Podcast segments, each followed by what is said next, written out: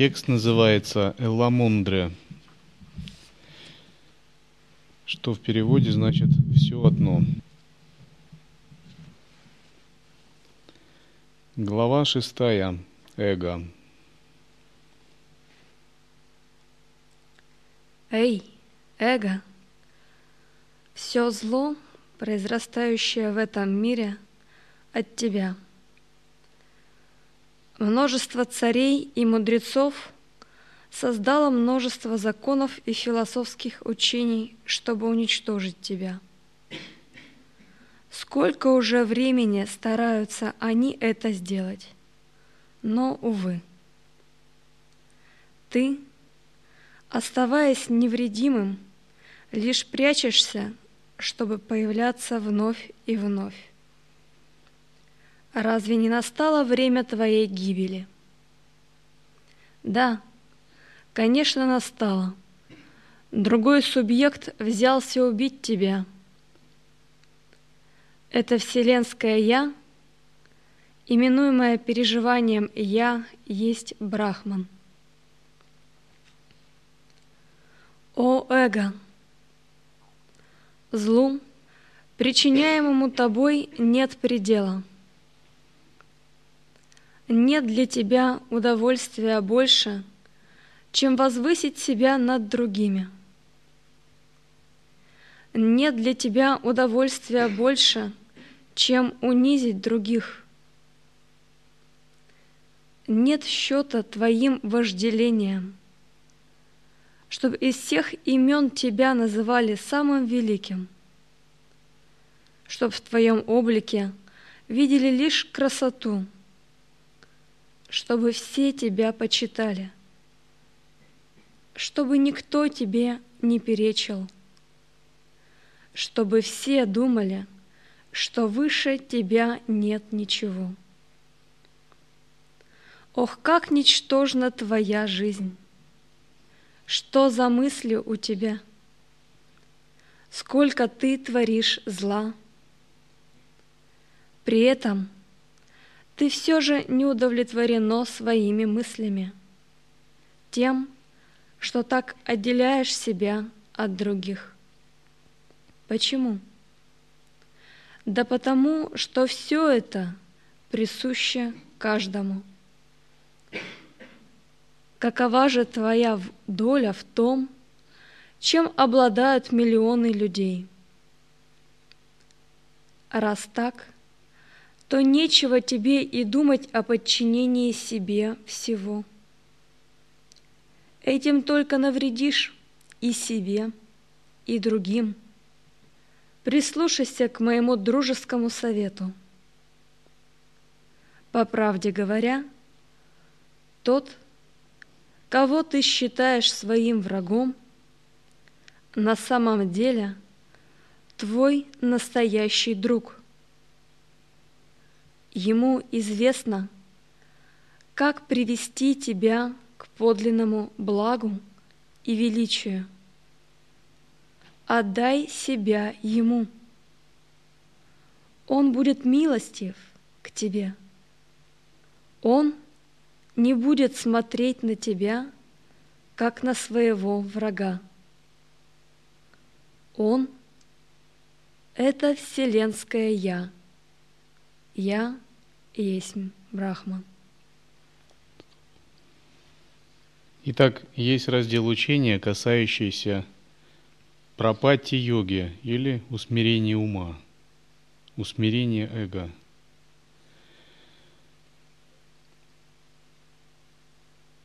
Обычно мы говорим, что вся задача сводится к усмирению эго, отдаче эго, растворению эго, усмирению ума – и есть множество искусных методов, например, девять санкальп, Шамхави Мудра, Божественная гордость. Однако это очень такие тонкие инструменты для усмирения ума.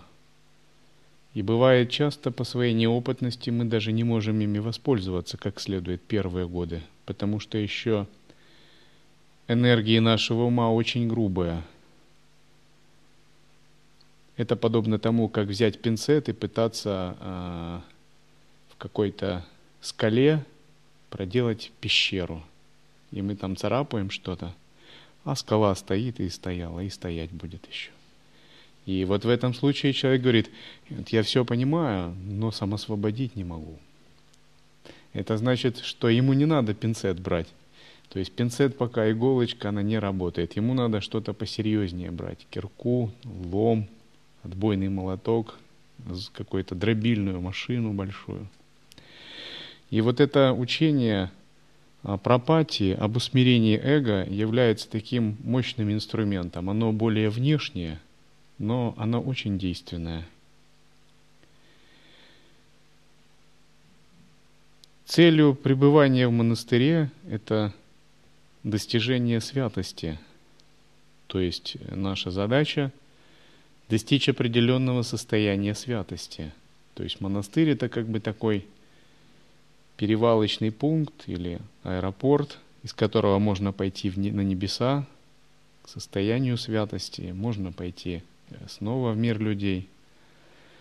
Но а если уж делать большие ошибки, то можно и в нижний мир пойти тоже. И духовная практика – это подобно бизнесу. Вы вкладываете капитал – и вам надо хорошо вести свое дело и управлять им, чтобы получать прибыль. А если вы плохо ведете дело, плохо управляете, то вы разоритесь и станете банкротом, несостоятельным. И надо вести так свой бизнес, чтобы стать не банкротом, а стать духовным богачом. То есть монах не копит материальное богатство, но духовное богатство ему абсолютно необходимо. И стать духовным богачом – это означает обрести истинную святость. А святость обретается через усмирение эго и через усмирение ума. А если, допустим, мы практикуем, но управляем своим делом неумело, то рано или поздно мы обанкротимся. Мы разоримся и пользы мало от такого принесем. И некоторые иногда бизнесмены, если они неумело ведут бизнес, берут большой кредит, большой займ у государства или частных фирм, а потом у них что-то не получается, и они в долгах. И они не могут даже отдать то, что они взяли. И затем они вынуждены прятаться и скрываться, потому что кредиторы требуют от них «верните наши деньги». Куда дели деньги? И это очень серьезная ситуация, в которую глупый, неопытный, неудачливый бизнесмен попадает. И он не только может обанкротиться, но он создает себе большие проблемы тоже.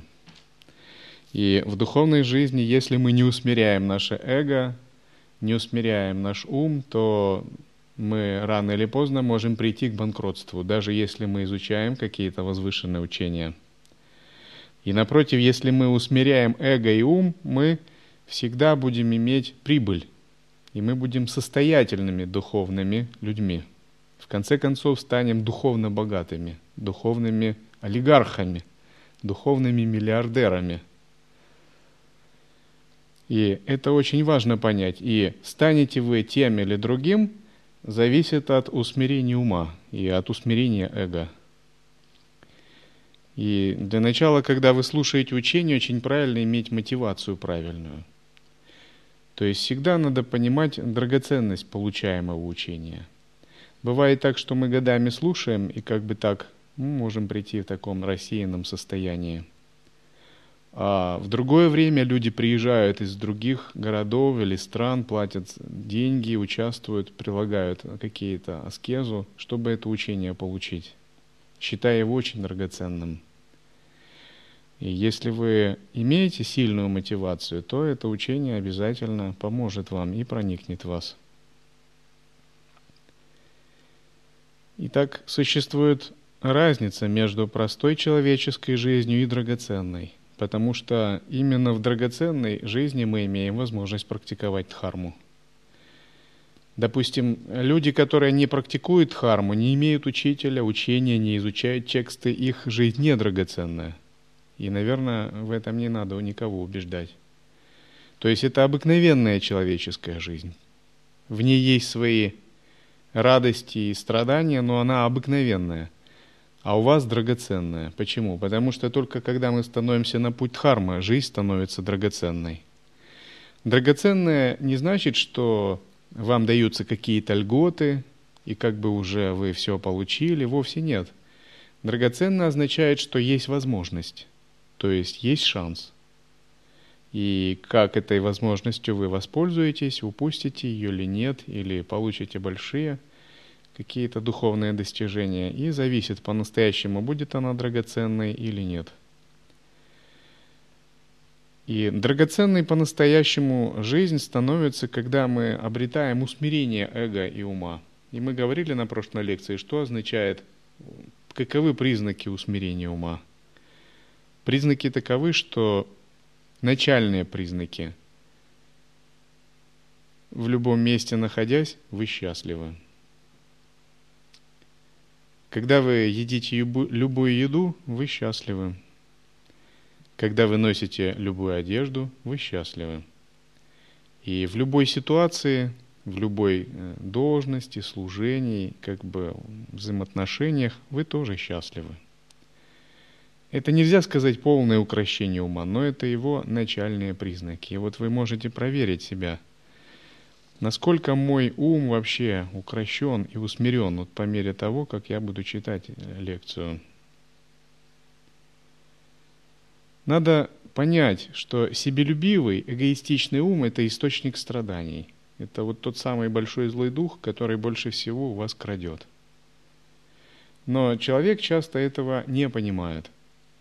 Допустим, если у человека пальто сзади испачкано мелом или краской, и вы ему скажете об этом, он сразу же повернется и начнет чистить пальто, испуганно озираясь. А если вы скажете, что твой ум испачкан – то человек может даже разъяриться. Он скажет, да кто ты такой вообще, чтобы мне указывать? И мой ум вовсе не испачкан. Мой ум, как у всех, будь чист и лучезарен. И человек может серьезно обидеться, обидеться, потому что пальто все понимают, пальто это не я. Но когда речь идет об уме, человек думает, я это и есть мой ум. И этот ум, он хорошо человека вводит в заблуждение, в иллюзию. Например, ум гневается, а человек думает, это я гневаюсь. Или ум привязывается, а человек думает, это я привязываюсь. Или ум жаждет что-то, или ненавидит, человек думает, это я точно испытываю жажду. То есть он привык отождествлять себя с умом. И ум вот подобного рода отождествление приносит большие проблемы. И когда ум приносит проблемы, это значит эгоистичный ум, неусмиренный. И человек часто, не понимая этого, не зная, что проблема в уме, думает, что проблема находится снаружи. Что они возникают из-за этого места, этого человека, этой ситуации. И он начинает думать, а как бы эти проблемы решить. Допустим, когда мне было лет 20, мои э, многие друзья мечтали о том, чтобы куда-нибудь ехать в Америку, эмигрировать. Ну, тогда такая мода была. И группа Наутилус пела песни «Гудбай, Америка» и так далее.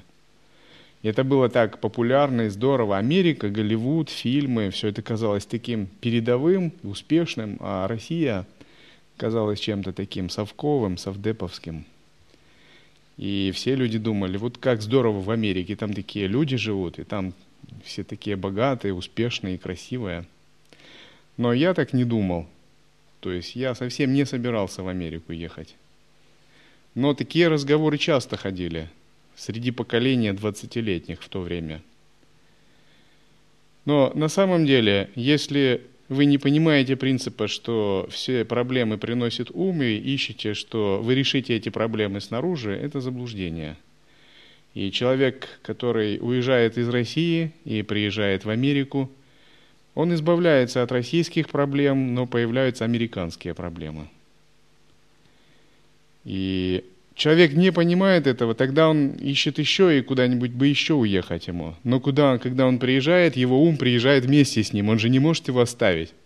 А вместе с его умом приезжают и его проблемы тоже. И все это продолжается.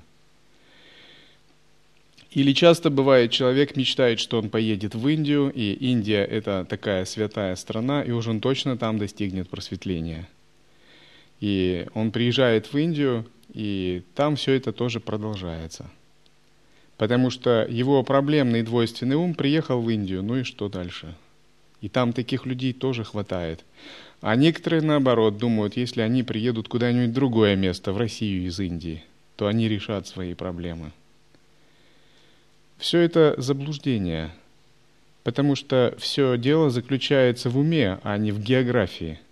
Или некоторые думают, вот я работаю э, на кухне, а вот бы мне в Каякальпа перейти. Или в издательскую, потому что здесь вот такие трудности в служении и проблемы, а вот туда перейду, там будет так здорово. Но когда они переходят туда, они думают, этот Манделишвар, вот такой он мне не нравится, он придирается ко мне. А вот там лучше Мандалишвар. Там он, там он будет меня восхвалять, и как бы мне там так радостно будет. И он переходит из одного, из одной группы служения в другую. Но проблемы кухни уходят, но начинаются проблемы издательской. И это не заканчивается. Он думает, так, может мне попробовать себя в учебном отделе – и он переходит в учебный отдел, и проблемы издательские исчезают. Но начинаются проблемы учебного отдела. И такой человек чувствует, что как бы его ум приходит вместе с ним, и ситуация возобновляется. И нужно много раз это испытать, чтобы понять, что не в этом дело, а дело в усмирении ума или отсутствии усмирения – вот примеры усмирения ума демонстрировали святые. И они говорили, что все есть результат твоей кармы. И карма подобна эху в горах, который возвращается. И бесполезно считать, что проблемы находятся вовне, и их решение находится вовне. Оно находится в усмирении ума. Однажды один святой ночевал около монастыря. И подошел пьяный и помочился на него. Ну, даже не заметил. И святой встал и сказал, вот смотри, эго, чего ты заслуживаешь. Наверняка этот святой он точно усмирил свой ум. Но если бы мы, с нами такое произошло, наверняка мы могли бы и совершенно по-другому реагировать, потому что наш ум еще недостаточно усмирен.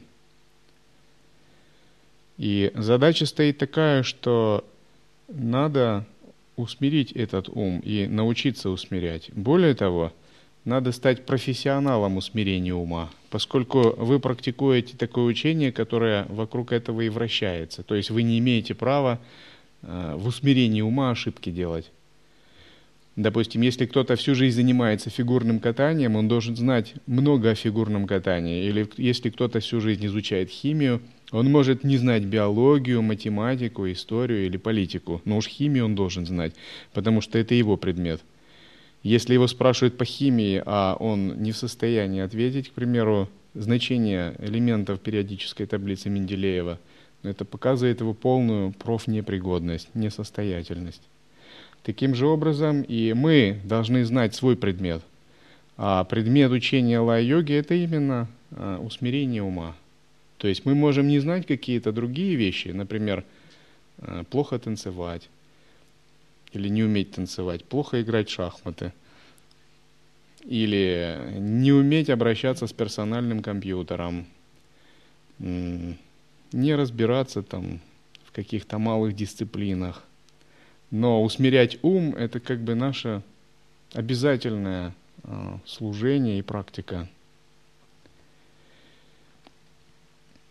Итак, какие виды ума существуют?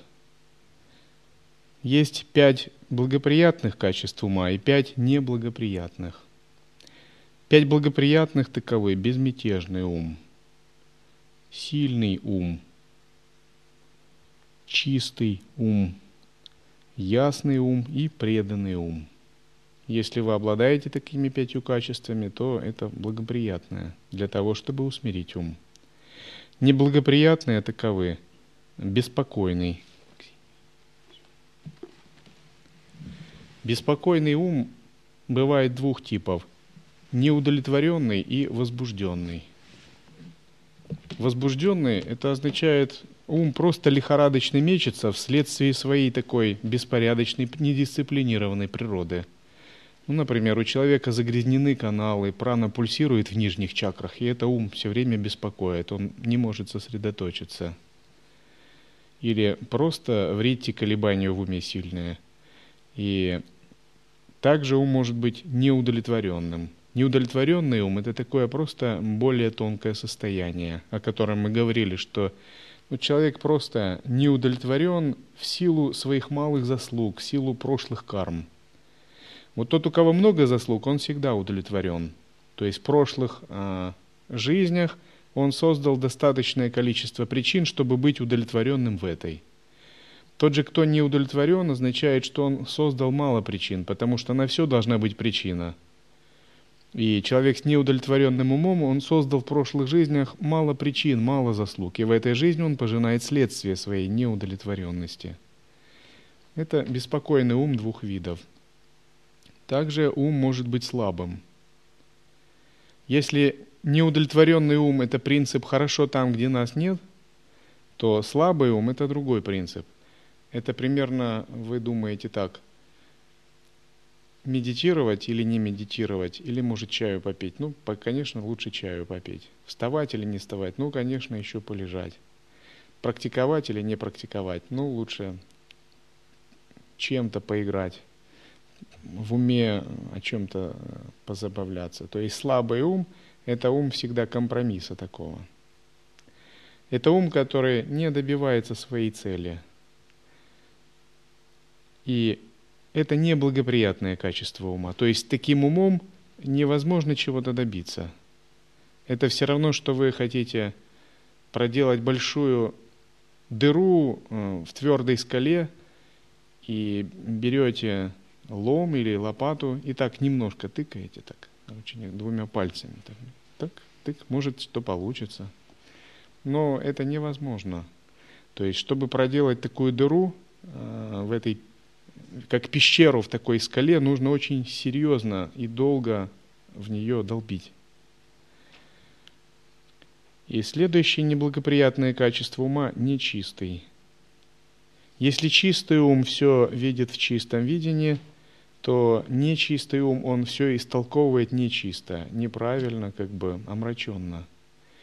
И тот, у кого мало заслуг, он имеет часто такой ум – и если он не работает, то рано или поздно нечистый ум заводит его в такую трясину нечистого видения, из которой трудно вырваться.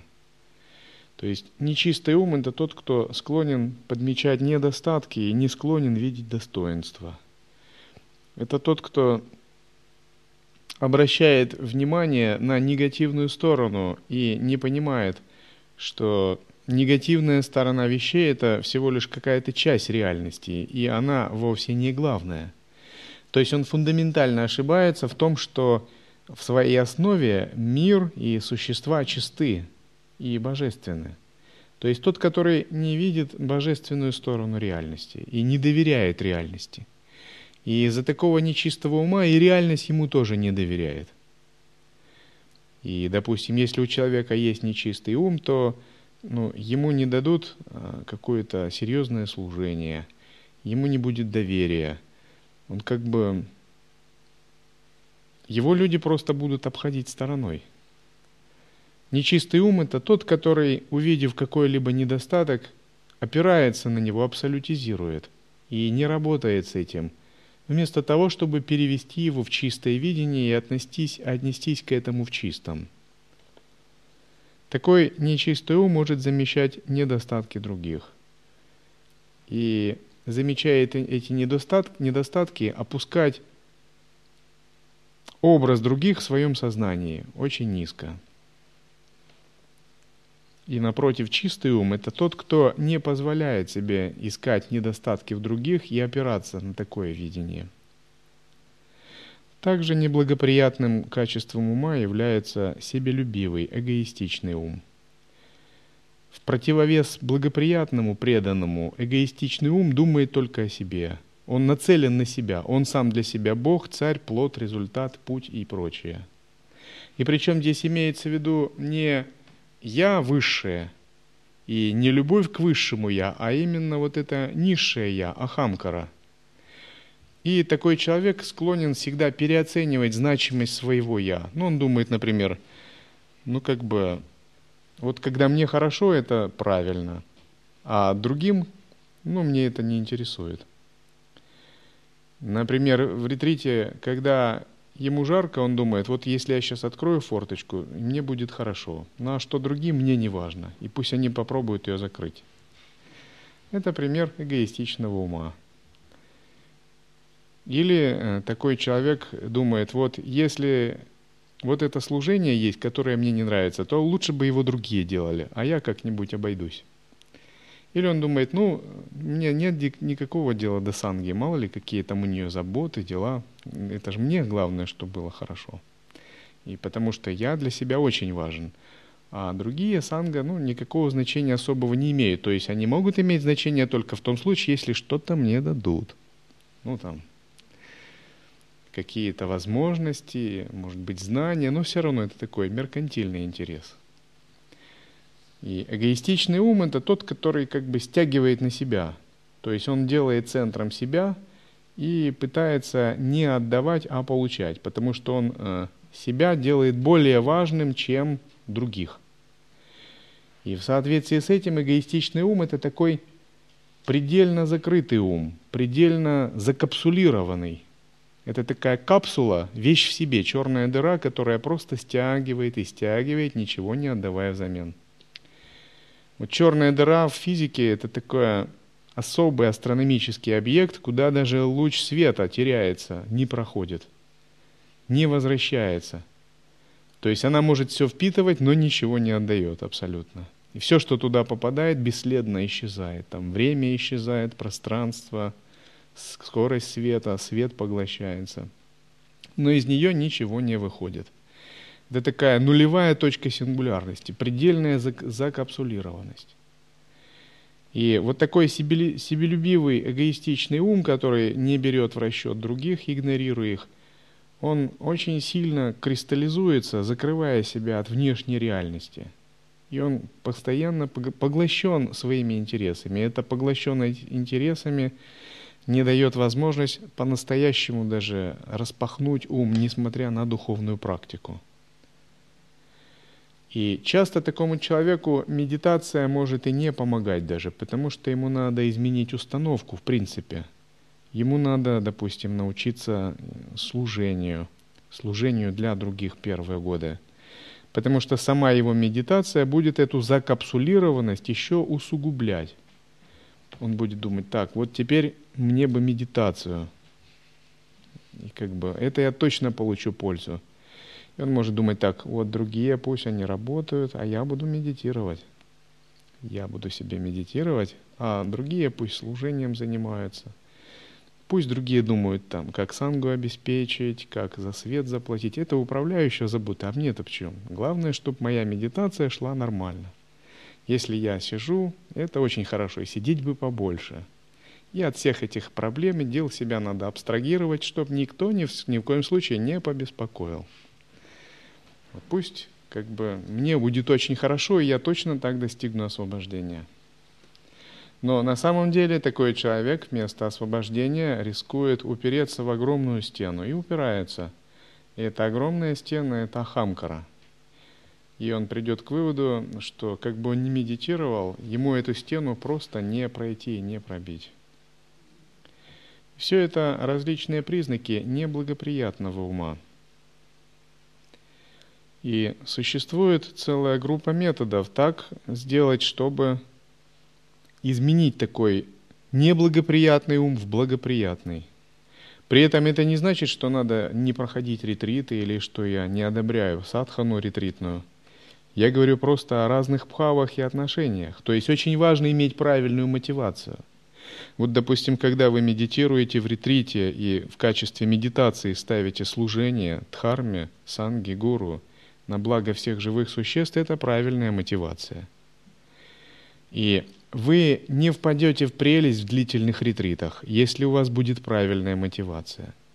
И очень важно, особенно в длительном ретрите, просто себе написать, что мой ретрит я посвящаю трем сокровищам. я посвящаю благу всех живых существ. Потому что если человек не усмиряет свой ум, то он может попасть в число тех, кто впадет в прелесть. И статистика показывает, что в иллюзию и в прелесть впадают примерно 30% практикующих. Это сильную прелесть. И как бы впадают в эти 30% именно те, кто этого не понимает, кто не усмиряет ум и кто имеет эгоцентричную, себелюбивую практику, себелюбивую мотивацию в практике. И всегда надо помнить об этих 30% и думать, как бы мне туда не попасть. И если мы меняем мотивацию в практике на не себялюбивую, не эгоцентричную, то мы гарантированно освобождаемся от разных иллюзий, обольщений, таких прелестей. И существует множество методов усмирения ума. И эти методы отличаются от санкальп или от мавичары или махашанти – они более грубые и значит более действенные, когда мы их применяем, по крайней мере, на начальной стадии. Первый метод – это служение. Очень важно понять служение как принцип вообще. Часто этот принцип не понимается, оно воспринимается ну, как какие-то действия или как какая-то работа. Служение означает проводить не свою волю, а волю другого, какого-то принципа, того, что тебя превосходит. Если проведение этой воли существует, то ты действуешь правильно, это можно назвать служением. Например, э, вы берете какую-то мандалу, какое-то служение в, каком-то, э, в какой-то группе, и там есть мандалишвар – и принцип служения, если вы его понимаете, означает, что вы стараетесь делать так, чтобы Мандалишвар был доволен. А если вы не берете в расчет Мандалишвара и начинаете делать что-то сами, и даже если вы это хорошо делаете, но Мандалишвар недоволен, это нельзя назвать принципом служения. Потому что существует принцип эго, действия от эго и ахамкары – и я часто говорю, вот если вы действуете так, что Мандалишвар доволен вашими качествами, то это можно назвать служением. Но если вы что-то делаете, но это не нравится Мандалишвару, это уже не служение, а кармическая деятельность, исходящая от эго. Очень важно это понять. Поскольку принцип служения означает проведение определенной духовной силы через себя – то есть действие не от себя, а служение. И когда вы так действуете, это можно назвать служение. Другой принцип, позволяющий усмирить ум, это смирение, послушание. Смирение, послушание – это один из лучших способов которые вот это непослушное, себелюбивое, эгоцентричное эго может быстро поставить на место. И великие святые очень придавали большое значение этому. Например, христианский святой Франциск Азийский был настолько смиренен, что он, будучи главой ордена монахов, поставил над собой какого-то молодого монаха, чтобы тот как бы давал ему служение, говорил, что делать ему. Хотя он сам как бы его а, был его, ну, как бы гуру. И он отчитывался перед ним, сколько он денег потратил и так далее. Он как бы дал такое служение молодому монаху быть как бы для него мандалишваром, чтобы эго Франциска Азийского как бы могло быть отброшено. Есть такая притча. Один учитель позвал к нему пришли несколько учеников, и три месяца он не общался с ними, не разговаривал и не передавал никаких учений. Спустя три месяца он их позвал и сказал, ну сейчас я дам вам испытательное задание. И задание таково. Вот есть верблюд, и надо подойти к этому верблюду и взять его за уздечку и перетащить через забор. Ну, как бы перебросить. И забор был довольно высокий. И он сказал, ну давайте, выполняйте. И один ученик сказал, учитель, меня ведь учили опираться на три опоры. И первая – это здравый смысл, вторая – интеллект, третий – послушание. И исходя из здравого смысла и интеллекта, я понимаю, что это задание ну, просто на послушание. Но поскольку его выполнить невозможно, то его делать нет смысла. И не думай, что это не послушание, я просто понял, что это просто испытание, и я разгадал эту загадку. Вот так. Второй ученик просто подошел к этому верблюду, потянул за уздечку и начал тащить верблюда на стену. И он за, сам перелез через стену, но верблюда он не смог перебросить. И учитель посмотрел, сказал, хорошо, достаточно, сказал, отпусти это животное. И он сказал, первый ученик не прошел испытания, второй ученик прошел испытания, поскольку это был тест на послушание.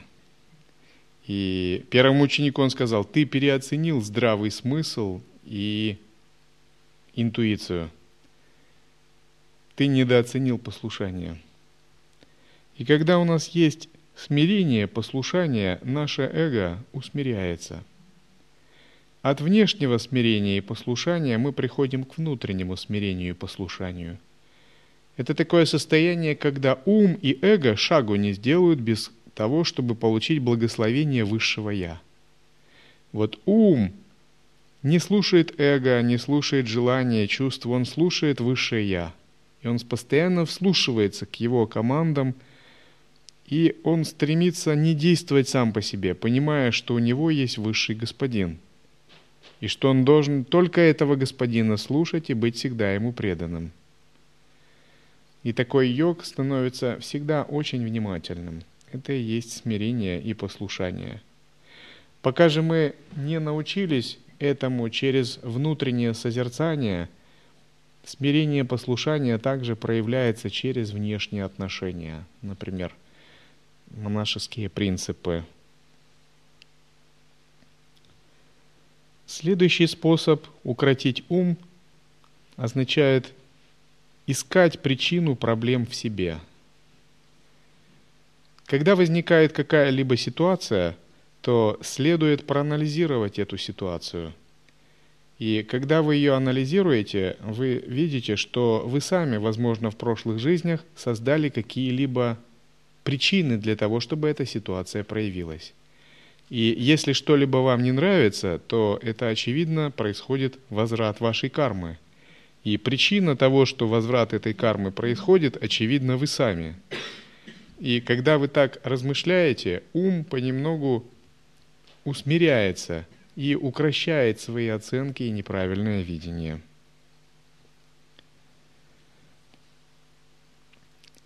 Другой способ выполнять аналитическую медитацию. Медитацию о причинах, о будущих жизнях и о прошлых жизнях. Например, когда вы действуете эгоцентрично и себелюбиво, вы должны спросить себя, а что принесет мне это в будущих жизнях? Допустим, в этой жизни я получу какую-то небольшую пользу. Но с глобальной точки зрения принесет мне это пользу или нет?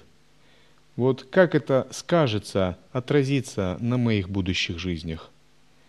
Выполнив небольшую аналитическую медитацию, можно увидеть всю пагубность такого эгоистичного, эгоцентричного поведения или таких неусмиренных качеств ума.